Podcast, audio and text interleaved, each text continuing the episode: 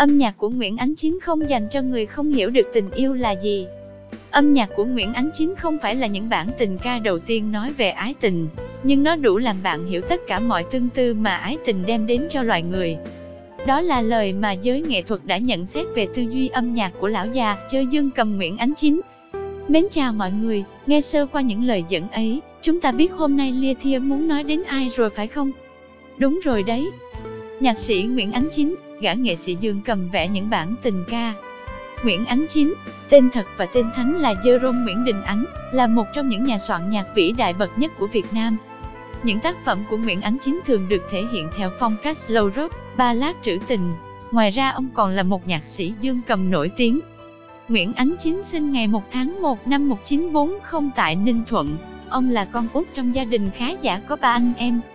11 tuổi, ông cùng gia đình chuyển đến sống tại Sài Gòn. Vào Đô Thành, ông học trường trung học La Son Ta Bật một ngôi trường khá nổi tiếng ở thời Việt Nam Cộng Hòa đến năm 1954. Sau đó ông học trường Jessin Đà Lạt đến năm 1958.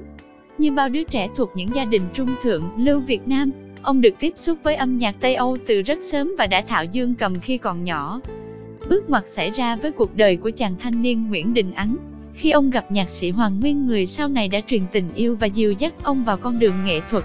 Như bao nhiêu nhạc sĩ đương thời, con đường đến với nghệ thuật dường như là một ước mơ xa vời. Đặc biệt nếu so với tình cảnh rối ren của thời thế Việt Nam thì giấc mơ cống hiến cho nghệ thuật là một cuộc sống viễn vông, bấp bênh. Dường như các bậc huynh luôn tâm niệm rằng nghệ thuật chỉ là trò chơi thoáng qua, không thể nào đem lại chén cơm no ấm cho con người. Cha của Nguyễn Ánh Chính cũng không phải ngoại lệ duy nhất. Như bao nghệ sĩ có cùng hoàn cảnh như mình, ông mạnh dạn chịu sự la mắng và bị tống cổ ra khỏi nhà vì bản tính ương bướng, nhất quyết theo nghệ thuật đến cùng. Nhưng sau cùng thì ông có thể tự hào rằng, con đường mà ông đã chọn với âm nhạc sẽ luôn là một lựa chọn đúng đắn nhất cuộc đời. Theo lời của nhạc sĩ Hoàng Nguyên, Nguyễn Ánh Chính được tham gia vào những đêm văn nghệ dưới vai trò là một nhạc công thực thụ. Dấu ấn sáng tác được nhàn nhóm một cách tình cờ khi ông sang Nhật biểu diễn với ca sĩ Khánh Ly, trong lúc chờ thang máy. Khánh Ly hỏi thăm người bạn của mình, còn thương nó không bạn? Nữ ca sĩ nhắc đến người yêu của ông trong thời gian ấy. Bất chợt, ông cùng chiếc guitar sẵn có trên tay, một điệu ba lát nhẹ nhàng lướt trên từng ngón tay, đôi môi mấp máy những ca từ đầu tiên, đậm phong cách Nhật Bản trong cuộc đời sáng tác. Không, không, tôi không còn, tôi không còn yêu em nữa. Bài hát sau này được cô đào người Đài Loan Đặng Lệ Quân phổ lại bằng tiếng Hoa và tiếng Nhật, mà đến tận sau này ông mới biết được sự nổi tiếng một cách tình cờ của bài hát. Điều này được ông tâm sự lại trong số Thuyến Nga Paris by Night 83, một chương trình vô cùng đặc biệt dành tặng cho riêng người nghệ sĩ già để công chúng có dịp được thưởng thức trọn vẹn mọi nghệ thuật âm nhạc tinh túy của ông.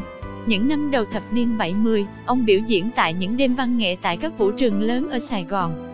Biểu diễn với hai nữ danh ca Khánh Ly và Thái Thanh. Một thời gian sau, ông xuất hiện cùng với sự biểu diễn của Duy Khánh, Quốc Dũng sau năm 1975. Cuộc sống sau 1975 ngày càng khó khăn, ông làm soát vé tại xa cảng miền Tây đến năm 1978. Có vẻ, dường như đó là hoàn cảnh chung của tất cả những nghệ sĩ và dân chúng ở miền Nam Việt Nam thời điểm ấy. Vòng xoáy của chiến tranh bạo lực, những toan tính chính trị đã đảo lộn mọi hoạt động sống và số phận của hàng trăm ngàn, hàng triệu người Việt Nam. Nguyễn Ánh Chính cũng không nằm ngoài quy luật khắc khe của trò chơi thời cuộc. Mãi đến năm 1982, Nguyễn Ánh Chính mới trở lại với âm nhạc bằng những tiết mục biểu diễn dương cầm ở khắp nơi. Những năm cuối thập niên 1980, đầu thập niên 1990 Nguyễn Ánh Chính có viết thêm một số ca khúc nữa như Tình yêu đến trong giả từ, Mênh mông tình buồn, Cho người tình xa và cô đơn. Và, nó vẫn rất thành công khi ghi đậm dấu ấn mang tên âm nhạc Nguyễn Đình Ánh, trong lòng người yêu nhạc. Cho đến những năm cuối đời, Nguyễn Ánh Chính vẫn biểu diễn, tham gia một số đêm nhạc của ca sĩ Ánh Tuyết. Ông thường chơi dương cầm hàng tuần tại khách sạn Sofitel Sài Gòn. Từ lúc bước vào thế giới của nghệ thuật, số lượng bài hát sáng tác của ông khá khiêm tốn, nhưng nó mang đậm dấu ấn Nguyễn Ánh Chính. Những bài nhạc không quá khó hiểu và ý nghĩa cao siêu như Trịnh Công Sơn, hay trịnh trọng nhưng kén người nghe như Phạm Duy. Càng không mang vẻ mềm mại chân chất như danh ca Nhật Trường.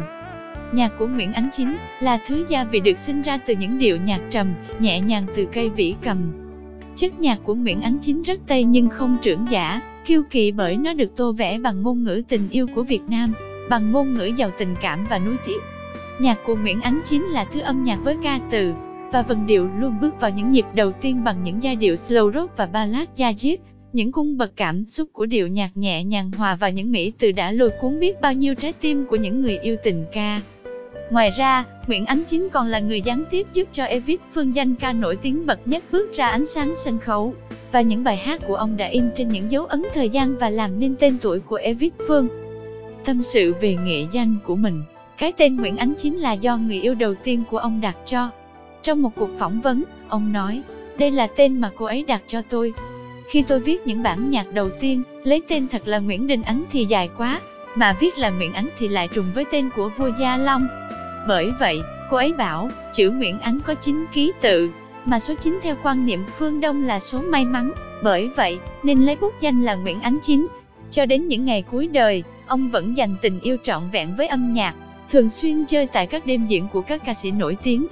Vẫn bằng một lối diễn cần mẫn, đầy đam mê của một người thợ lành nghề, người thợ biến những bài soạn nhạc và chiếc dương cầm thành một đền thờ âm nhạc đích thực.